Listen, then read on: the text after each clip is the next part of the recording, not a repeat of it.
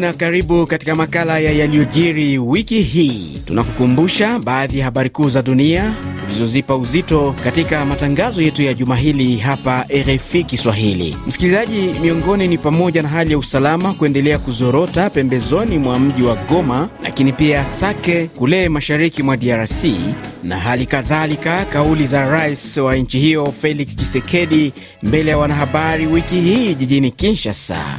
Maandamano ya chama cha upinzani cha Chadema nchini Tanzania kwenye mji wa Mbeya, mazishi ya mwanariadha wa Kenya aliyekuwa anashikilia rekodi ya dunia katika mbio za marathon Kelvin Kiptum, yaliyojiri nchini Rwanda na pia kwenye kanda ya Afrika magharibi na kaskazini, hali ya Israeli na kwingineko duniani. Naitwa Ruben Lukumbuka, na kwa moyo mkunjufu ni kukaribishe msikilizaji, andamana nami hadi tamati ya makala haya.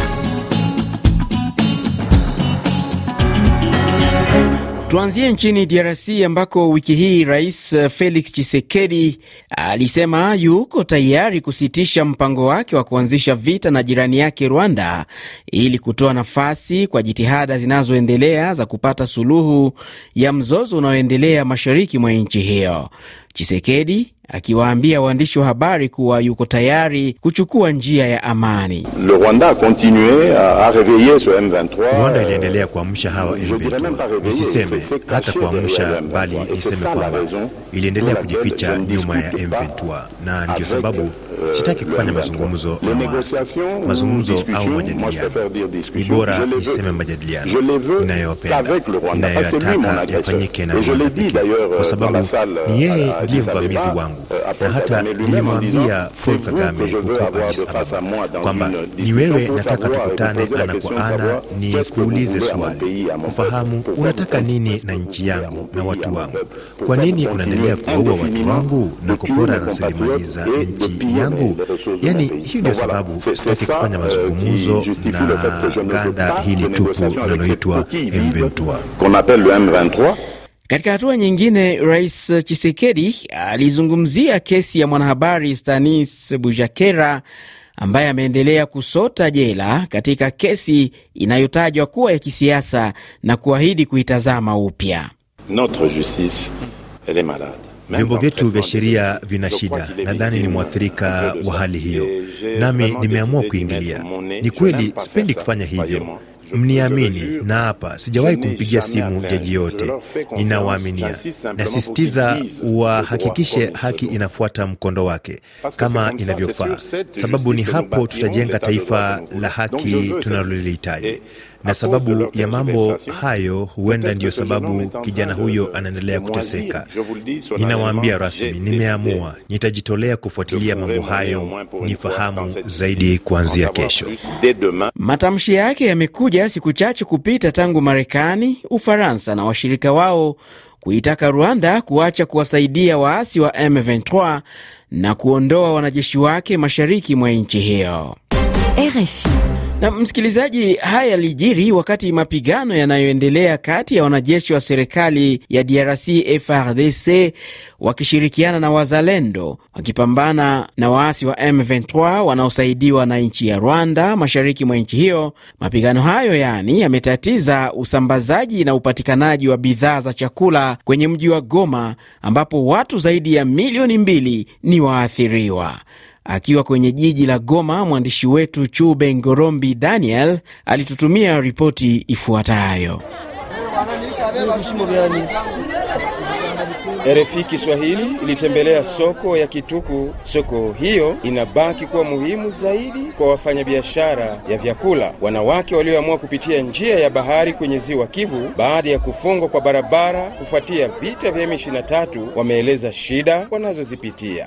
Tuko nauza vitu tuko nafika kwa mateso, tuko naviuza shere sana. Mateso ya munjia ni kufungwafungwa, tunalalamikia vakubwa vevako mubariere mbahari. Ziwa hilo linasalia kuwa njia pekee muhimu muhimu kusafirisha vyakula kutoka Minova hadi Goma. Hali hii ndiyo msingi wa uhaba na kupanda kwa bei ya bidhaa za chakula jijini Goma. Tunateseka sana. Mfano, kilo ya bunga ilikuwa nauza mdesa, leo hii ilishakuwa msengi sana. Baki ya tomate tulikuwa naiuza siwasanti mili ituru ni sase kanzi, watusaidie sana, wataishi hayo. Sauti zinapaswa kuitaka serikali ya Kongo kuingilia kati kwa haraka. Mbina Bangwi kutoka shirika la raia jijini Goma amesema serikali ina uwezo juu ya kila kitu. Tungeliomba watusaidie, wasitatize tena raia kwa njia ya ushuru. Mashirika yanayohutumia waathiriwa wa vita yasemaje kwa upekee? Abdulahi Baril ni kiongozi wa UNHCR mkoani Kivu Kaskazini. UNHCR inashughulikia kwa karibu hali hii. Tunaweza tu kuwaalika wapiganaji kuheshimu kanuni za kibinadamu na kutafuta njia za kutatua mgogoro kwa njia ya amani. Haya yanaripotiwa pia wakati raia waliondoka makazi yao walalamikia uhaba wa chakula kampini mkoani Kivu Kaskazini. Chube Ngorombi, Goma, RFI Kiswahili. Wiki hii rais wa Rwanda Paul Kagame alikutana na mwenyekiti wa Jumuiya ya Afrika Mashariki na rais wa Sudani Kusini Salva Kiir, ambapo walijadiliana kuhusu ushirikiano wa kikanda na usalama kwenye eneo la ukanda. Wadadisi wa mambo wana mtazamo gani baada ya kikao hicho? Profesa Macharia Munene ni mtaalamu wa maswala ya ushirikiano wa kimataifa akiwa Kenya. Nafikiria ndiyo ni strategic, maana mzozo ambao uko kati ya Bujumbura na Kigali ni mkubwa, na hizi ni nchi jirani ambazo watu ni wale wamo, wale wale, na kama wana kutoka zamani wamekuwa wakizozana, ikiwa anaweza kuwapatanisha, basi atakuwa amefanya jambo nzuri. Kwa hiyo ni vizuri anajaribu pande hizo. Ni mtazamo wake Profesa Macharia Munene, mtaalamu wa maswala ya ushirikiano wa kimataifa akiwa Kenya. RFI Mombasa 105.5 FM. Msikilizaji, mazishi ya mwanariadha Kelvin Kiptum aliyevunja rekodi ya dunia kwenye mbio za marathon na ambaye alifariki dunia Februari 11 kufuatia ajali ya barabarani yalifanyika siku ya Ijumaa ya tarehe 23 Februari katika kaunti ya Uasin Gishu na kuhudhuriwa na maelfu ya waombolezaji wakiongozwa na Rais William Ruto na rais wa shirikisho la riadha duniani Sebastian Coe. Mwandishi wetu Paul Nzioki alihudhuria mazishi hayo na katutumia ripoti ifuatayo. Na vijana wote hapo Wazingishi kaunti wameungana nasi kutoka kule. Ni wakazi wa mji wa Eldoret wanaoendelea kutuma pole kwa familia ya Kelvin Kiptum, mwanariadha wa mbio ndefu aliaga kutokana na ajali ya barabarani. Familia, marafiki na majirani kupewa muda wa kuaga mwili wake Kiptum. Ibada ya mwisho ya mazishi ya mwanariadha huyo ifanyika katika uwanja wa Chepkorio na baadaye kuzikwa nyumbani kwake Naiberi. Na vijana wote hapo Wazingishi kaunti wameungana nasi kutoka kule Elgeyo Marakwet, kutoka kule Nandi, wamekuja hapa kuomboleza na sisi. Kiptum alikuwa ametuonyesha kulikuwa na potential kubwa sana. Kuondoka kwa Kiptum imekuwa chungu sana kwa sisi wote. Tulikuwa tuna matarajio mengi sana kuhusu Kiptum. Wakati wa Olympic tulikuwa tunatarajia kwamba yeye atatuletea dhahabu. Kwa familia, jamaa na marafiki wa Kelvin Kiptum tunasema pole sana. Itakumbukwa Kiptum aliaga miezi michache baada ya kuvunja rekodi ya dunia ya mbio ndefu. Paul Nzioki, Eldoret, RFI Kiswahili. Na, na kabla ya kulikunja jamvi la yaliyojiri nchini Kenya wiki hii ni kuwa washirika wa mchungaji mwenye utata Paul Mackenzie ambaye hivi karibuni alishtakiwa kwa makosa ya ugaidi na mauaji, wafuasi wake yani waliendelea na mgomo wa kula, hali ambayo iliwawia vigumu kutembea, kuingia mahakamani kusikiliza mashtaka dhidi yao. Kutoka Kenya tuelekee nchini Tanzania, msikilizaji, ambako kukosekana kwa sukari katika nchi hiyo kulizua hali ya wasiwasi kwa wananchi, ambapo licha ya bidhaa hiyo kuwa adimu, baadhi ya wafanyabiashara walilalamikiwa kuhodhi na kuuza kinyume na bei elekezi iliyotolewa na serikali, hali ambayo inazidisha ukali wa maisha. Kutoka jijini Mwanza, mwanahabari wetu Martin Nyoni alitutumia ripoti ifuatayo.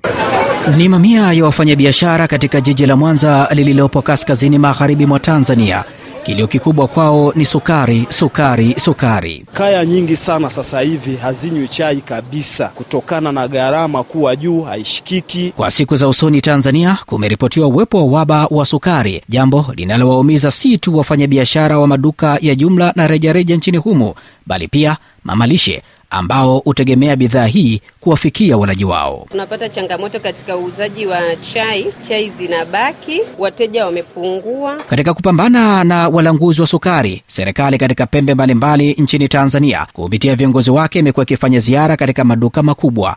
Amina Makelagi ni mkuu wa wilaya ya Nyamagana. Kwa hiyo mara baada ya kupata taarifa kwamba kuna changamoto na hasa kwenye bei, ilibidi turudi hapa, na mkuu wa mkoa alitoa maelekezo kwamba tujitahidi kuhakikisha tunadhibiti sukari ili siwe ni kiwango kile ambacho hakikuelekezwa na serikali. Nchini Tanzania kiwango cha uzalishaji wa sukari kimeongezeka kutoka miaka 1970 lakini bado hajitosherezi kwa mahitaji ambapo kwa sasa mahitaji ya sukari ni tani laki sita elfu themanini na sita kwa mwaka. Martin Nyoni, RFI Kiswahili. Daima na yaliyojiri nchini Tanzania, tarehe ishirini mwezi huu kulifanyika maandamano yaliyoitishwa na chama kikuu cha upinzani cha Chadema katika jiji la Mbeya kushinikiza mabadiliko ya katiba, miswada ya sheria ya uchaguzi na kulalamikia kupanda kwa hali ya maisha. Hata hivyo mkutano wa hadhara ambao ulikuwa ufanyike jioni ya siku ya Jumanne hiyo ulitatizwa na mvua na kumlazimu mwenyekiti wa chama hicho Freeman Mbowe kuahirisha. Kazi kubwa iliyotuleta Mbeya ilikuwa ni maandamano, kazi ambayo tumeimaliza. Sawa jamani, asanteni sana ndugu zangu wa Mbeya kwa hali ya hewa ilivyo na kwa namna ambavyo wengine wanaharibiwa kamera zao, waandishi wetu wa habari. Mimi naomba kwa leo tumshukuru Mungu kwamba angalau maandamano yetu yameweza kutoka kuanzia Mbalizi mpaka hapa na mengine yametoka Uyole mpaka hapa. Hizo ni baraka kubwa sana kwa Mungu. Peoples! Hii ni mara ya tatu kwa chama cha Chadema kuandaa maandamano baada ya kufanya hivyo jijini Dar es Salaam na pia Mwanza, na sasa wanatarajiwa kuelekea Arusha. Shirika la Umoja wa Mataifa linaloratibu uhamisho wa wakimbizi IOM pamoja na washirika wake 27 lilitoa wito wa msaada wa dola milioni 112 katika kusaidia msaada wa kibinadamu utakaopewa wahamiaji haramu kutoka pembe ya Afrika, Yemen na Afrika Kusini, vilevile vile mataifa yanayowahifadhi. Carol Korir na maelezo zaidi. IOM imesema mwaka uliopita kulishuhudiwa wakimbizi zaidi ya laki nne waliovuka kwenye Yemen na nchi za Mashariki ya Kati kutumia nchi ya pembe ya Afrika kupitia Kenya, Tanzania na Afrika Kusini, njia ambayo imetajwa kuwa yenye hatari zaidi.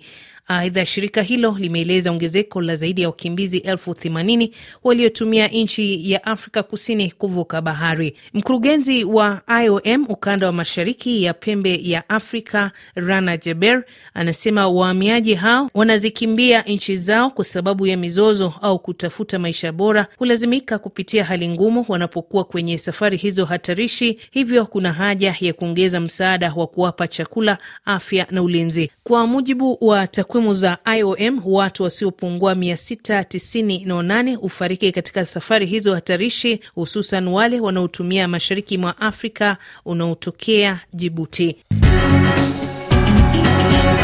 Na, na sasa tuelekee katika kanda ya Afrika magharibi na kaskazini, tuimulike nchi ya Senegal ambapo wiki hii muungano wa mashirika ya kiraia zaidi ya 20 ulikataa kauli ya Rais Macky Sall kuwa tarehe ya uchaguzi wa urais ulioahirishwa haiwezi kupangwa kwa sasa. Muungano huo ukasisitiza ni lazima ufanyike kabla ya Aprili pili, wakati muhula wake utakapofika mwisho. Undani wa taarifa hii na Minzilet Ijai. Kauli hii imekuja baada ya Rais Sall kupitia mahojiano maalum ya televisheni kuahidi ataondoka madarakani kufikia Aprili tarehe mbili, lakini hakueleza ni lini uchaguzi utafanyika baada ya shinikizo za ndani na nje kutaka uchaguzi ulioahirishwa kufanyika haraka iwezekanavyo. Sal alisisitiza kuwa tarehe ya uchaguzi huo inaweza kutangazwa tu baada ya mazungumzo ya kisiasa na wadau wengine yaliyopangwa kuanza siku ya Jumatatu. Aidha, Sal ameahidi kutafakari uwezekano wa kuwaachia huru wanasiasa waliofungwa wakiongozwa na Usman Sonko aliyekuwa ameonyesha nia ya kuwania urais lakini akazuiwa, pamoja na Basiru Jomae Fae. Arsunu Election, muungano wa mashirika ya kiraia, umesema kauli ya Rais Sall haiwezi kuaminika na ni mbinu ya kuchelewesha zaidi uchaguzi huo ili aendelee kukaa madarakani. Na mkuu wa tume ya walinda amani wa Umoja wa Mataifa nchini Jamhuri ya Afrika ya Kati wiki hii aliitaka jumuiya ya kimataifa kuiunga mkono nchi hiyo katika kulijenga jeshi lake na idara nyingine za usalama. Aidha, Valentin Rugwabiza alitaka kuwekwa kwa mikakati ya kudhibiti upatikanaji wa kiholela wa silaha zinazotumiwa na makundi ya waasi yanayotatiza usalama. Valentin Rugwabiza Nchi za ukanda zinahitaji kuongeza ushirikiano, kusimamia na kudhibiti mipaka ili kukomesha kuenea kwa silaha hizi. Vifaa vya mlipuko na silaha nyingine nyepesi sio tu ni tishio kwa raia na walinda amani, lakini pia ni kikwazo kikubwa katika utoaji wa misaada ya kibinadamu. Tunahitaji kufanya kila linalowezekana kuzuia kuenea kwa silaha hizi ndogo ndogo katika maeneo mengine ya Jamhuri ya Afrika ya Kati. Ni sauti yake Valentine Rugwabiza, mkuu wa tume ya walinda amani wa Umoja wa Mataifa nchini Jamhuri ya Afrika ya Kati. Wakuu wa nchi za ECOWAS wanakutana katika mkutano wa dharura wikendi hii ili kujadili hatua za mataifa matatu wanachama kujitoa kwenye jumuiya hiyo. Hatua ya Mali, Burkina Faso na Niger imeitumbukiza jumuiya hiyo katika mzozo zaidi huku mmoja wa waasisi wa jumuiya hiyo, kiongozi wa zamani wa nchi ya Nigeria, Yakub Gowon, akitaka mataifa hayo kuondolewa vikwazo. Natoa wito kwa viongozi wote wa Afrika haraka sana zifikirie upya mpango wa kuondoa vikwazo vyote dhidi ya Burkina Faso, Guini, Mali na Niger. ECOWAS ni jumuiya iliyoanzishwa kwa ajili ya watu wetu. Hakuna kizazi cha sasa au kijacho ambacho kitaelewa au kusamehe ikiwa jumuiya yetu itavunjika. Ni sauti yake Yakubu Gowon, kiongozi wa zamani wa kijeshi nchini Nigeria.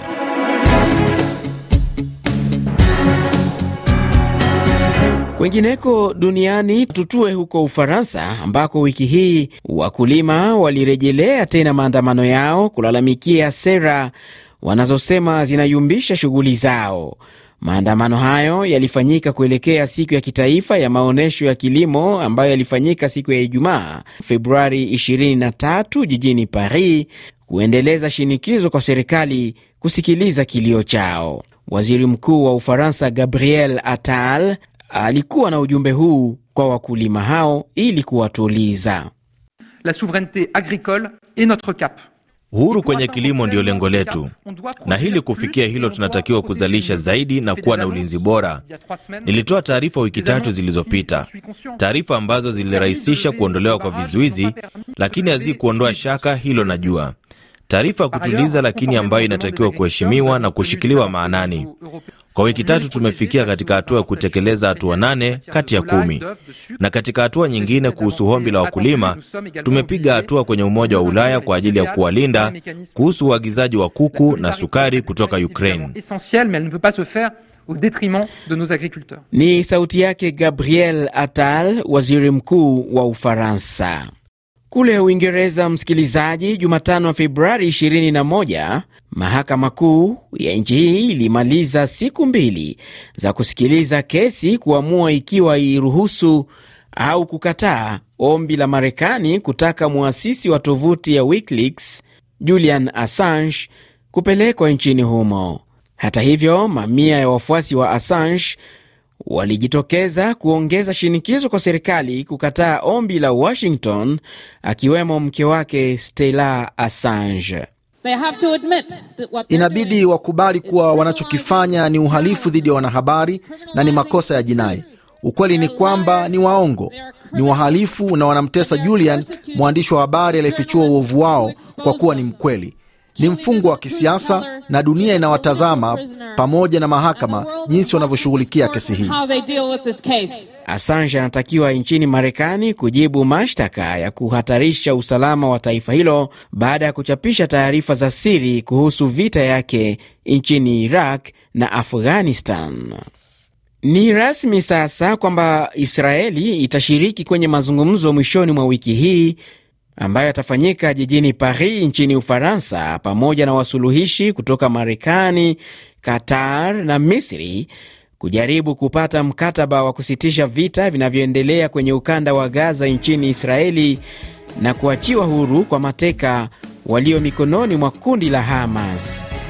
Nam msikilizaji, ni kwa taarifa hiyo ndio nami nafikia tamati ya makala ya yaliyojiri wiki hii. Naitwa Ruben Lukumbuka, asante sana kwa muda wako. Hadi tutakapokutana tena, uwe na wakati mwema.